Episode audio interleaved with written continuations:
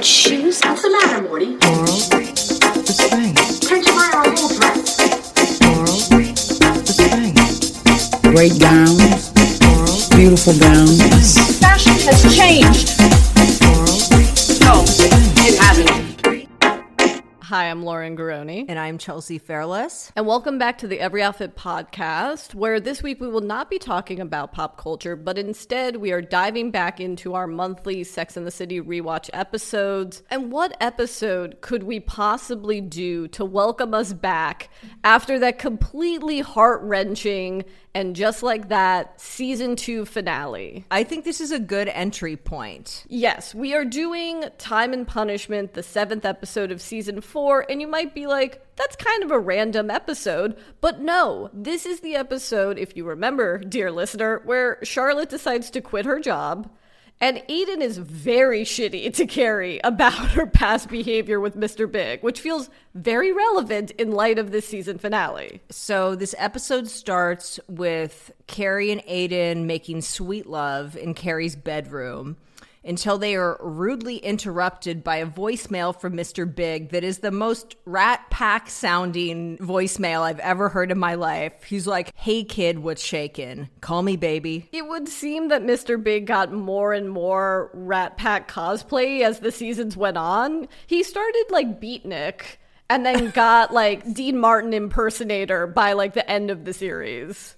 And then became Tony Curtis by the movies. I don't know. He's so Tony Curtis in the movies. Obviously, this is a huge buzzkill. but Carrie finishes because that's our girl. But the reality of the situation, like if that actually happened, like Aiden would probably like hate fuck her. Given what we know about Aiden now, yeah, he definitely would have hate fucked her, or let's be honest, probably lost his boner. One or the other. I mean, this is a very television conception. What phone just immediately goes to message after the first ring? In television, we have to ignore the fundamental truths about phone calls. Like the fact that no one says bye in a movie, they just hang up on the person.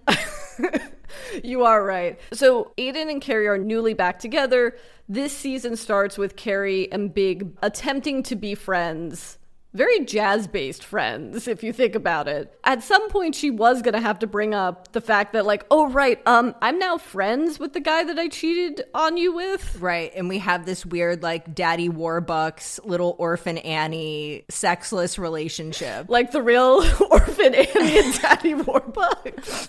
Season four knew where it's at because scene two of this episode, we got brunch with all the girls. And Carrie is, of course, explaining the situation to them. Did you notice how disparate their are? Because Carrie is eating a BLT. Samantha has like the tiniest, like anorexic person fruit salad. And then Charlotte is eating caprese as an entree. Yeah, I wonder who made these choices in the series. I mean, we've read a lot about the behind the scenes, but I don't know. Was it the actresses? I think the actresses did. Well, they would actually have to pretend or literally eat it throughout the scenes. The Samantha choice of just a fruit salad makes sense because season four is where Samantha is in her most disordered eating. She's probably like, I need to retake nude photos of myself again. So Carrie says that she was able to orgasm and she hasn't worked that hard since her SATs. The discussion is do I bring this up? When I first watched this episode, before I was ever in a relationship with anyone, I was like, well, this is just how things go, right? You're friends with your ex who you cheated on this ex with, and they call on your answering machine. Now that I've been in relationships, it's like, oh, no, no, no. You definitely have to talk about this. Like, Samantha is 100% in the wrong. Like, Carrie's storyline in this episode could 100% be avoided if she was just like the next morning, like, hey, babe, like, that was really awkward. Are you okay? I guess I forgot to mention I'm still friends with Big. Yeah, she's the one that's making it sketchy. Like, I would be on edge if I was Aiden too. And so on edge, you're sleeping on the other end of the bed. Yes, she is no longer in the nook, and she's freaked out about that. She correctly believes that Aiden is on edge because every time Big calls, Aiden is probably thinking, is it to start affair number two? And then we get the great line about, there is no Hallmark sorry I cheated card, which Hallmark really failed.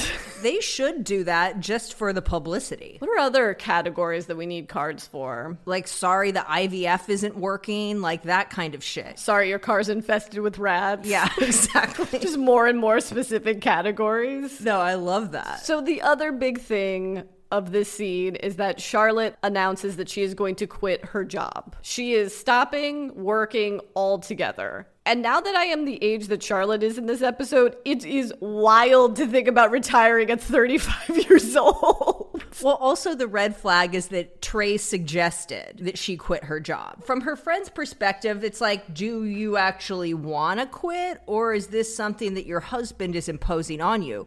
Also, Charlotte herself seems very ambivalent about this decision and very defensive about it, so that's also a red flag. Like, it makes sense that her friends wouldn't just blindly co sign and be like super hyped about this choice. Chell, she has so much going on or about to be going on. She'll be pregnant soon. And that'll be huge. She's currently redecorating the apartment. By the way, not even renovating, just redecorating. No walls are moving at all. She would like to take an Indian cooking class, paint pottery at Color Me Mine, volunteer at Trace Hospital, and raise money for the new pediatric AIDS wing. And those are all noble pursuits. I don't think that working at a gallery is necessarily better than staying at home to raise a child. But there's something fishy about this. The vibes are off. Oh, 110%. And in light of the second season and just like that, would she still be a good gallerist 20 years out of the industry? Yeah, I don't really know how closely she's been following the art world. Although she did seem to have a very good understanding of LTW's art collection. So she hasn't completely gotten off of the Ferris wheel. I mean, that is Charlotte's save the cat moment.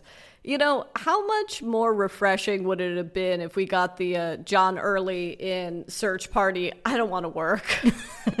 Working feels It bad. feels bad. Samantha, ever the wise sage in this episode, says you better be damn sure before you get off the Ferris wheel because the women waiting to get on are 22, perky, and ruthless. There is nothing more ruthless than a 20 year old in New York City trying to break into a creative industry. The millennial in me that doesn't compute that a 22 year old would just get a lead gallerist job, but I guess that's how things were. pre 9 11 and pre the great financial recession of 2008. Look, we don't know what was on her resume. She could have been like interning at Gagosian when she was 10 for all we know. Her father was good friends with Larry. Her father is Larry. okay, we need to get into the color me mine of it all though. I understand, you know, especially when I was working a 9 to 5 job in New York, you do harbor a desire to be one of those bitches that's just like casually like having a long lunch or glazing a pot at Color Me Mine. But I love how savage Carrie's read of Charlotte is, which is like, girl, if I saw you glazing a pot, I would walk right by. if I saw you on a random Tuesday and color me mine, I just I would stop in and be like, "What's going on? Why are you here on a Tuesday? Is everything okay?" Yeah, it would seem like a cry for help. And then I would join in and paint a little, you know, piggy bank or something. Should we go to a color me mine? I love that kind of shit. If you were a girl, that was like the pre-adolescent birthday party activity to do. No, I love that shit. I also used to take like children's like ceramics classes, you know, when I was young, and I could get back into that. Then we get the I couldn't help but wonder. Later that day, I got to thinking about relationships and partial lobotomies. Two seemingly different ideas that might just be perfect together, like chocolate and peanut butter. Think how much easier it would all be if there was some swift surgical procedure to whisk away all the ugly memories and mistakes and leave only the fun trips and special holidays. But until that day arrives, what to do? Rely on the same old needlepoint philosophy of forgive and forget? And even if a couple can manage the forgiveness, has any ever really conquered the forgetness? Can you ever really forgive if you can't forget? Okay.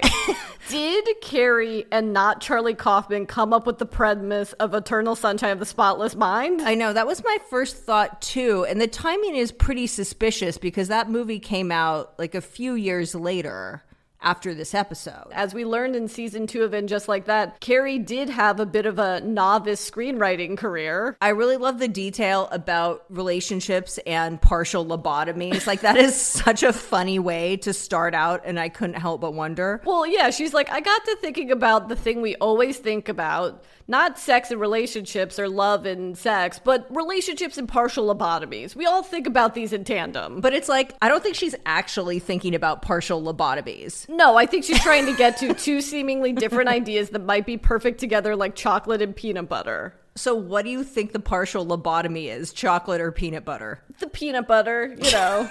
It seems to have like the same consistency that your brain is probably in after a lobotomy. Okay, Lauren, so can you ever really forgive if you can't forget? No, I don't think that's necessarily true, but they definitely needed to have a conversation about the big of it all. It completely makes sense that they would jump in as if nothing had ever happened, but there's a very specific reason that this relationship snapped in two. But see, I disagree. I do think that you can forgive without forgetting because I think it depends on your personal definition of forgiveness, right? Like mine is the Oprah definition, which is that forgiveness is letting go of the idea that the past could have been any different than it was, basically. It's not saying it was okay, it's just accepting that this is what happened. However, from what I've seen of at least relationships that have lasted for more than 40 years, a little bit of forgetting goes a long way in a long term relationship. That's what I've gathered. Cut to Samantha hailing a cab in a hot pink double breasted Ungaro power suit. I don't know why I've always associated this outfit with her meeting Richard Wright, but obviously it's not. She meets another No. random guy that looks like he should be teaching PE or something. This guy steals her cab, which is like the most egregious transgression that a New Yorker can commit. People that steal cabs should be tarred and feathered. So the fact that Samantha actually fucked this guy really sends the wrong message. You have to be looking a street ahead to see if the light is about to turn because you can't steal someone's cab and then get stuck at a red light. Or else this is going to happen, which Samantha, I noticed in this rewatch, has a matching shopping bag for her hot pink Ungaro suit. It's so cute. It looks like the emoji of a shopping bag. Yes. You know? Maybe that's where they got it from. And she gets in the cab with the guy. Sex in the City did give me the belief that I would meet someone in a cab and be having sex with them within the hour. I mean, maybe I did New York wrong, but that never happened to me. So the next day, Carrie wakes up and she's even further from the nook. And then she goes in for a good morning kiss, and Aiden's just like, Girl, you gotta brush your teeth. It's so rude. Well, she tries to hug him and he immediately attempts to get out of bed because he's like, I gotta go to the gym. You don't want me to get soft again. And she's like, I don't know. I liked you soft. And it's like, well, Michael Patrick King did not. Yeah, don't project that onto her. She had no problem with your body. He's way worse than I remember in this episode. Because the sing songy, like, not unless you might want to brush your teeth, is like, ooh. It's giving like evil Matthew McConaughey or something. Do you think she has McConaughey in her head? I like to think that that's her inner monologue ever since she met him the season before. Like when Aiden's like, you better brush your teeth, and just in her head, Matthew McConaughey's like, that's bullshit, Carrie, and you know it. So then Charlotte calls Miranda. Miranda did almost nothing in that brunch scene. It is Samantha who is delivering a lot of truth bombs.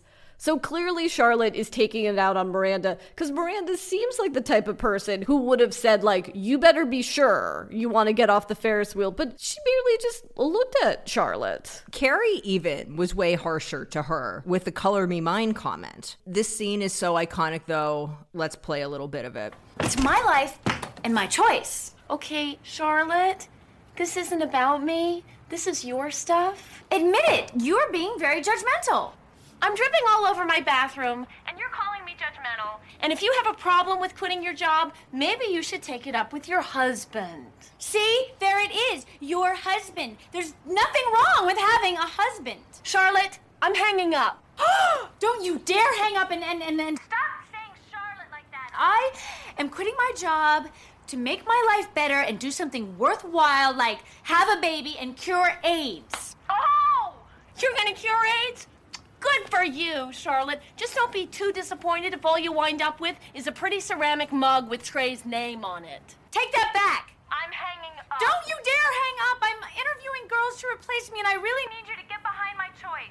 You get behind your choice. I am behind my choice. I choose my choice. Charlotte, I don't have time for this. I have to go to work. Some of us still have to go to work. I choose my choice. I choose my choice. I- Okay, when she says, I'm gonna do something worthwhile, like have a baby and cure AIDS, it is just like pure camp. Can you imagine Charlotte actually curing AIDS like in a little Burberry lab coat? It would be incredible. This is the genius, and I think what we long for in Just Like That is there is truth to this scene, there is a lot of emotionality, and then it ends on a great physical comedy punchline. The most important part of this scene is when Charlotte is vulnerable, obviously unnecessarily taking out her own insecurity about her decision. And she's asking Miranda, like, I'm interviewing people. I need you to get behind me. And she's like, You get behind your choice. And we get the great, I choose my choice. Do you remember? I think we played this scene during our Cynthia Nixon fundraiser. Possibly, I would have to go back. We filmed it, so I can I can cross check. I also like that part where Charlotte's like, the women's movement is supposed to be about choice. And Miranda's like, bitch, it's 8 a.m. Like the women's movement? I can't handle this shit right now. That would be me. Because Charlotte's like, that's not a response. And Miranda correctly is like, it's an 8 a.m. response. Yeah. But this scene ends with Miranda throwing her neck out. And we are back with Carrie in a nude bra and a 1950s skirt giving Aiden coffee. And he, of course, is in the worst mood and sadistically slaps a nicotine patch onto her. I have always, from the first time I've watched this episode and every time I've watched it since, had an issue with how hard he puts that Nicorette patch on her. He does ask her why she's wearing a nude bra. Or did she go down to the Korean market in a nude bra? And she never really answers. She threw on like a Rolling Stones t shirt and went downstairs. Like, we know this bitch. I will say that I do love the fake out when she finally confronts him about Big and he just goes, "What the fuck?" and it's because he's uh, sniffing some some milk and realizes that the milk has gone bad. And then he's basically like, You just let this sit in here? Like, you're fucking disgusting, is like the inference. Like, between that and her bad breath, she's like, Dude, you know that I'm like this, like, woman child, right? Well, as he explains, it's not about her, which is fucked up. Again, so much of Carrie's storyline wouldn't happen if they were just adults who have gone to therapy and could communicate correctly. Because instead, he's like, well, I have to strip all this furniture and no one will watch Pete. And she's like, I'll watch Pete. And he's like, you know, dog sitting isn't your favorite thing. Which is a reference that the last time she watched Pete, she snuck down to go see Mr. Big and lost the dog. He didn't know that, though. But I wonder in the months that they were apart if he started putting two and two together. So Miranda called and is like, You have to come over now and help me. I've injured myself. But then hangs up on Carrie before Carrie can even be like, I have a meeting right now, or I'm going to have to send Aiden. So I actually take Carrie's side in this. Aiden offers to go and check on her, which is great. But if you threw out your neck and couldn't move, I would send Paul because what could I do? I can't lift you up. like a man is needed in this scenario. that's true. true. Yeah. I think about all the time when I rewatch this episode. What was Carrie to do? Was she be able to pick Miranda up, get her up, and then call an ambulance? Yeah, I don't I don't know. So Aiden goes. God, what a funny scene. The position that Miranda is in on the floor is just so good. I love that Cynthia Nixon is so happy to sort of contort her body in the most like extreme and unflattering ways for the sake of comedy on this show. We get that kind of when she falls in the park in front of Steve and his new girlfriend, and and just like that when she's trying to get out of the sensory deprivation tank. It's so good. That's the doofic, doofus. The doofusication. That's the doofusification of Miranda that we like. Yeah. Not being a vague Karen. Cut to Charlotte interviewing her potential replacements at her gallery. She has the orange clamshell MacBook that we love. How have they never reissued that? So crazy. If I could buy like a computer of today that looked like that, I would do it in a heartbeat. I know that it was not the best idea when they brought back the flip phone, but the clamshell from Apple was the best. We didn't even know what we had in the early 2000s. We really didn't. I just want to state for the record that the woman Charlotte picks to be her replacement is not me. Okay, well, it doesn't look like you anymore because you've changed your hair, but someone did comment that once. Like, I think we posted a photo of us on the account, and someone was like, wait, is that like the girl that Charlotte tries to hire as her replacement? Also, the costuming is so genius. We know that she's a perfect fit for this job because she's wearing a single strand of pearls, and Charlotte is also wearing a single strand of pearls. I do love the look that this younger person gives her when Charlotte is like, "Yeah, I'm I'm leaving my job to have a baby." It's not even like she's pregnant yet. Yeah, it's definitely awkward, but I just want to say this girl gives me weird vibes. Like it feels like she might single white female Charlotte. It feels like if she did get pregnant, she might try and snatch her baby, you know, like a womb raider. Oh, see, I'm more getting Maggie Gyllenhaal and secretary vibes. Oh yeah, fully. She's a little freak. Whatever whatever her deal is, we'll never know, but something's going on there, and I just want to bring attention to it. Also, you may notice that this space is different than the gallery space that we've seen in previous seasons. And this particular space holds a great deal of significance to me because it was filmed at the old V Magazine offices at 11 Mercer Street. And I interned there the summer after I graduated from college. And then I kind of was in and out of those offices for the next couple years because I was working as a photo researcher and I had a lot of clients there that were editors doing other shit on the side. And then I ultimately got hired at V Files and worked across the street for another five years. So I basically spent like my entire like mid 20s to early 30s there. And I actually have an 11 tattooed on my ankle because I met a bunch of my really close friends there. So it's so fun to see it immortalized in this episode because it is now a Dion Lee store. And you didn't see that Gallerina being a little freak around the streets? It's funny because they didn't really change much to film this. Like the bookshelf was the same bookshelf that I would like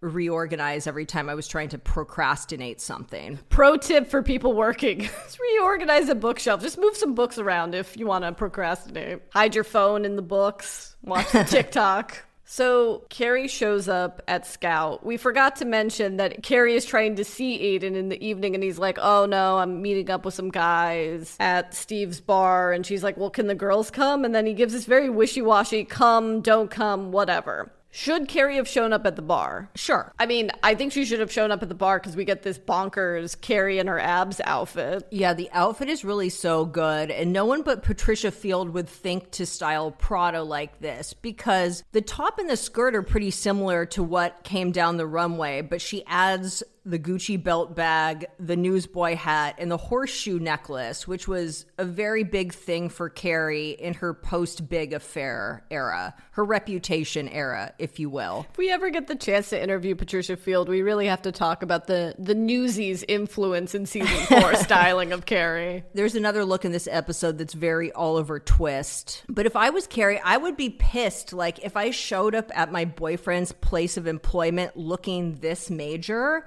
and he like only had eyes for the bartender, I would burn Scout to the ground. I think I would burn Scout to the ground because Shayna is not giving proper attention to this outfit. Shayna could care less. yeah, I'm not into Shayna. But Shayna has no look of recognition when Carrie introduces herself as Aiden's girlfriend. And that is what would burn me. Absolutely. So the guys never showed up, and Steve isn't there. Steve had to run out to grab something. So Aiden and Shayna are watching the bar and basically pretending like Carrie doesn't exist. So she rightly decides to leave. I mean, Carrie, ever the pick me girl, is like, I don't have to work tomorrow. Do you want to come over? Which it's like, girl, you write one column a week. What do you mean you don't have to work tomorrow? You don't have to work most days of the week, I think. Don't diss our girl like that. You also have to consider that it's not like she's just writing blog posts, like she's interviewing people. Yeah, and she already came up with the banger line about relationships and partial lobotomies. she was like, I'm good for a few days.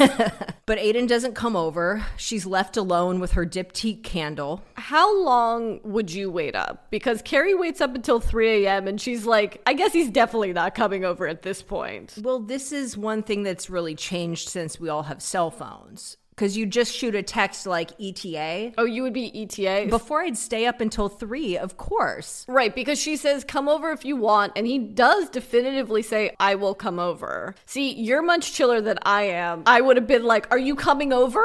Or what? You just show up back at Scout like with your curlers on, being like, "Who the fuck do you think you are?" oh, you just imagine I'm Lorraine Bracco in Goodfellas, making the taxi drive up, up onto the curb. I don't know why you have curlers in this fantasy of mine. You also have a full face mask and you have like fuzzy like bunny slippers and like a grandma's nightgown. And I use one of the fuzzy slippers to beat Aiden. The next day, Carrie goes to Miranda's apartment to vent about this situation. Miranda opens the door and is wearing the neck brace. Iconic. yes, which when we did our live shows for our book tour, we got neck braces. I still have them in our little prop Oh, I forgot about that. our prop yeah. card. I once posted a photo in the neck brace being like, tour's going great. And the amount of DMs where people were like, Are you okay? It's like, yes, we're referencing when Miranda throws her neck out, guys. Now, is Carrie a good friend or a bad friend in this scene for bringing over the bullshit bagels? The fact that she didn't bring cream cheese was a huge and psychotic oversight. But, like, I don't think Miranda should be this pissed at her actually, because again, Miranda hung up on her before she could even say, I can't come. Or does Miranda know her friend so much that she knows because Carrie didn't get the cream cheese? She was so consumed with what was going on with Aiden that that's why she was like, her hand was on the fridge to get that cream cheese. And then she was like, why did he call? He should have called by now. I get it. Miranda has had to deal with so much of the Big and Aiden love triangle. It's actually not surprising that when Carrie said, Was Mr. Big a big mistake on and just like that, that she was just silent. She's like, I have so much PTSD from this, like I can't even engage. There's kind of no resolution to this other than Carrie's like, I'm sorry. Yeah, she apologizes. And then is like, can we get back to me? Because I'm pretty sure Aiden's torturing me because what I did to him. Meanwhile, in the meatpacking district, the cab stealing asshole tells Samantha that she needs to get a bikini wax. As we say in these rewatch episodes, someone gets shortchanged. And this episode, it's Samantha. And it's usually Samantha or Charlotte. Yeah. As her plot line, beyond being the wise sage of this episode, is that her landing strip is getting out of control. This line has haunted me for years. It's my week between waxes. You can't get waxed every other week. And when you wax, it lasts for like longer than a week. Every waxer is like, you need to wait until the hair is a, I think it's a fourth of an inch to have grown. This has chapped my ass ever since I've watched. And now we have laser hair removal, thank God. So Samantha and Carrie are walking. Carrie is walking Aiden's dog, Pete. Great to see him back in the series. Carrie looks absolutely incredible in this Miguel Adrover pinstripe suit with knickerbockers and a pageboy hat. Very Oliver Twist. Yeah, I was gonna say, as a Dickensian youth. This is one of those Carrie Bradshaw only outfits. Oh God, yes, and the and the white pumps as well. The white pumps are an incredible detail. Samantha very wisely says, "Come on." The dog, the waitress. Carrie goes, "I don't know if anything happened with the waitress." And Samantha goes, "How much longer are you gonna punish yourself?" The dog has diarrhea, which Unfortunate. Do we think Aiden fed him something so that he would have the runs when Carrie was watching him? No, he's not that passive aggressive. I understand why Samantha wants to run away because she's like, ew, this is gross, but it is so incredibly rude to do. Like, at the very least, you could be like, okay, I'll go into CVS and like get some dog diapers and some, as if that's something they sell, to get some diapers and some wet wipes or something. I did not realize until this rewatch that Samantha just straight up leaves Carrie. She's like, I'm not about dog shit, so bye. I also love this uh, moment, and we get a bunch of Samantha moments like this on Sex in the City where she's talking too loudly about something vulgar in a public space. And in this scene, she says, I need a weed whacker just to find his dick as like this older woman walks by. And you can tell that Carrie is just like, oh God, Samantha, like, shut the fuck up. No, she's literally like, we are on the Upper East Side. It's so good. Somehow Carrie is able to get a cab with a shitting dog to go downtown. I mean, even in today's age of Uber, you have to select you know, Uber pet to even be picked up. So, whatever magical speech she had to give this taxi driver to drive her 80 blocks downtown with a shitting dog, who I did not realize is legit wearing a diaper. So she gets out of the cab and sees Aiden palling around with Shay- Shayna? Shayla? Shayna is the name of the bartender at Scout. Just happens to be there with some coffee. And Carrie is pissed. I love when Carrie's pissed and pissed and walking at the same time because she has the cuntiest, like most fab angry walk. If I'm Shayna, my only interactions of Carrie are what I saw at the bar in this. I'm like, this bitch is crazy. It's so true. Like, I actually don't have a problem with her. Like, she's fine. Let's not blame the other woman. Shayna? Yeah. Oh, he definitely fucked Shayna when Carrie broke her engagement to Aiden. Yeah, he definitely, that was the oh, first oh, that's person. so true. Yeah. He had her on speed dial. Shayna, then Nina Katz. she thrusts the dog leash into his hands and then just walks off, which, I mean, those are like four inch heels on those crazy West Village cobblestone streets. She also screams, I diapered your dog, right? Like, that's she this. goes, I diapered your dog for you. I think my favorite line of this scene is, why don't you just fuck her so we can both be bad? One of the best Carrie lines ever. I miss this Carrie so much. She doesn't mince words. This necessitated a sort of angry and direct response. And I just wish we got something like that when Aidan told her that he was breaking up with her, but not breaking up with her, and that they would just be on a 10 year break, I guess. A five year break. See, it's a five year break, but they've already been apart for 10 years. So, and that went by so fast. So, five years will go even faster. You know, there's a lot of talk online about girl math and boy math. That's some boy math.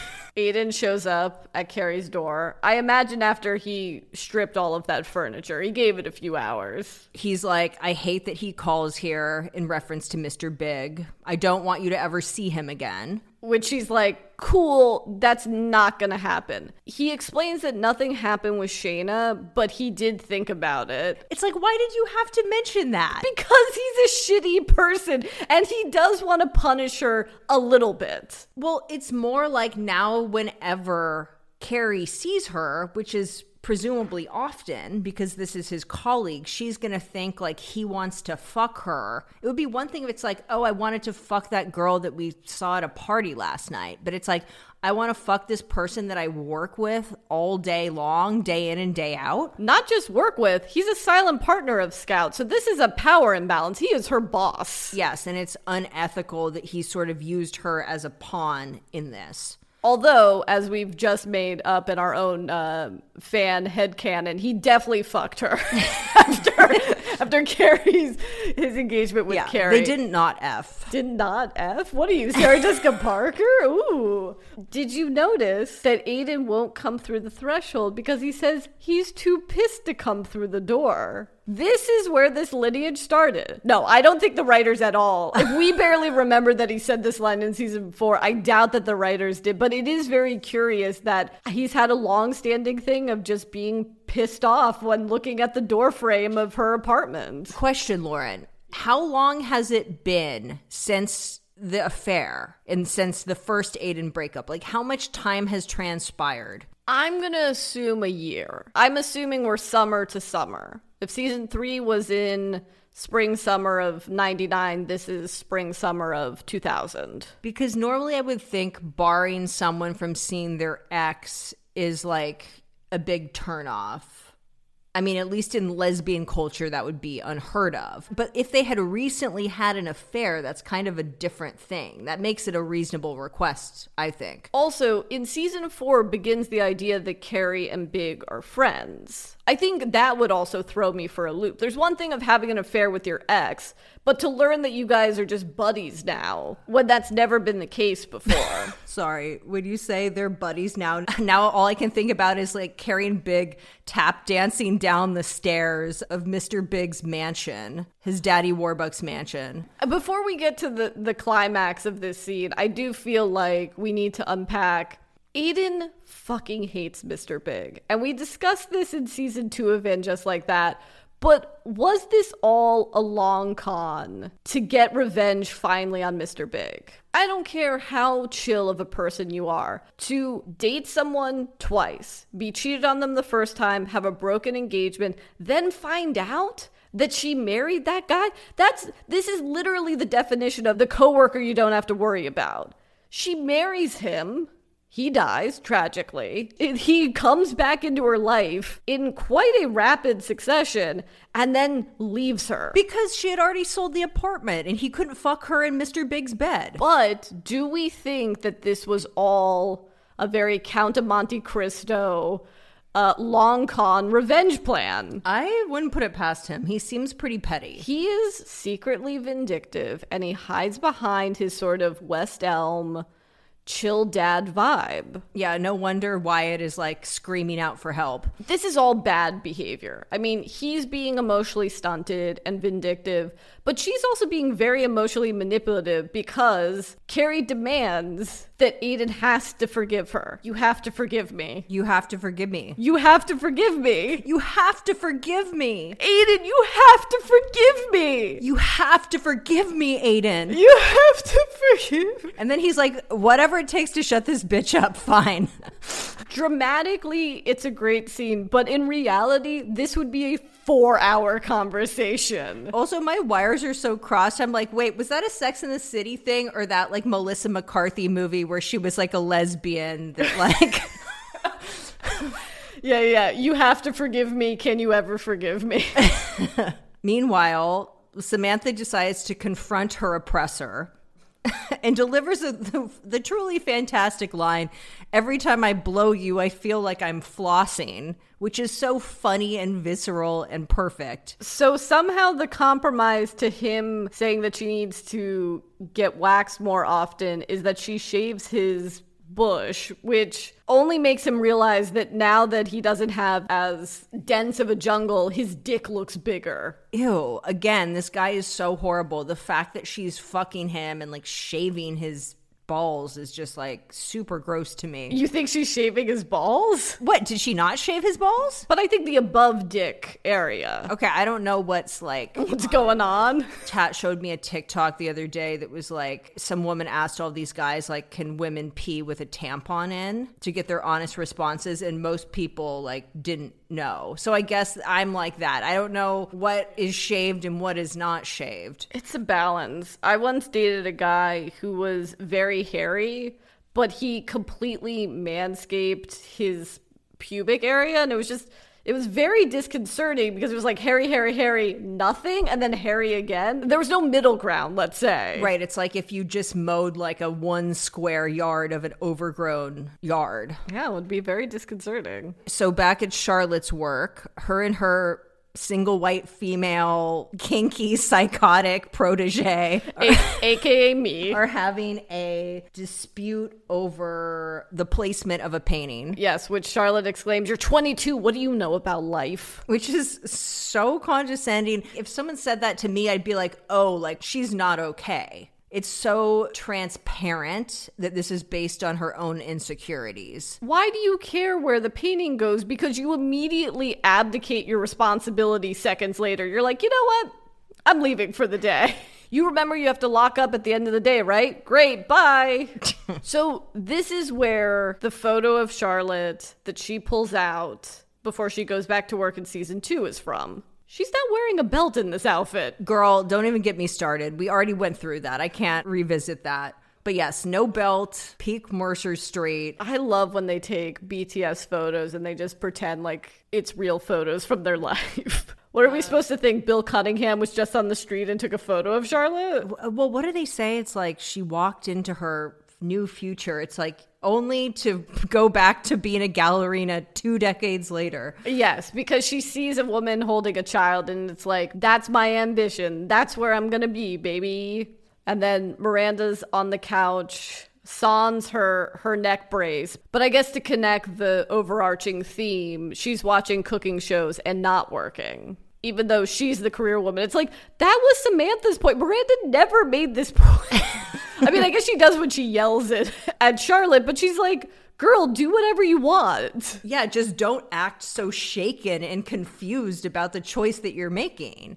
And Carrie is back in the nook. She's not exactly in the nook when she wakes up, but she's able to roll over into the nook. So they're in a more honest place. Sometimes you just need to have it out with your partner. In order to just move on. Yes, communication is key. I think what we've learned from this episode is that you have to demand forgiveness and compromise on nothing. Because she's like, I will not stop seeing Big, and you will have to forgive me, and I'm going to cry so you can't say anything about it. So, how many Manolos would you give this episode? Eight and a half. I'm giving it nine out of 10. okay. And I'm giving it a high rating because we have neck brace Miranda, which is just a really important thing. We have two of the best Carrie looks of the entire series, and one of the best Samantha looks, being that Ungaro suit. And we get two really major comedic fights between the girls. You're right. This episode holds five iconic Sex in the City moments that you would think would have been in several episodes, but it is just in this one. And next episode, My Motherboard, My Self. This is peak Sex in the City. Not the funniest of episodes, but one of the best. All right, guys. Let us know if you think, after rewatching this episode, that from this moment on, Aidan constructed a plan to get his revenge on Mr. Big. He was like, I don't care how long this is going to take, but I will dance on that man's grave. Yes, curious to hear everyone's thoughts. Anywho, we will be back next week as per usual. Hope you guys have a fabulous week. All right, guys. Love you. Bye. Bye.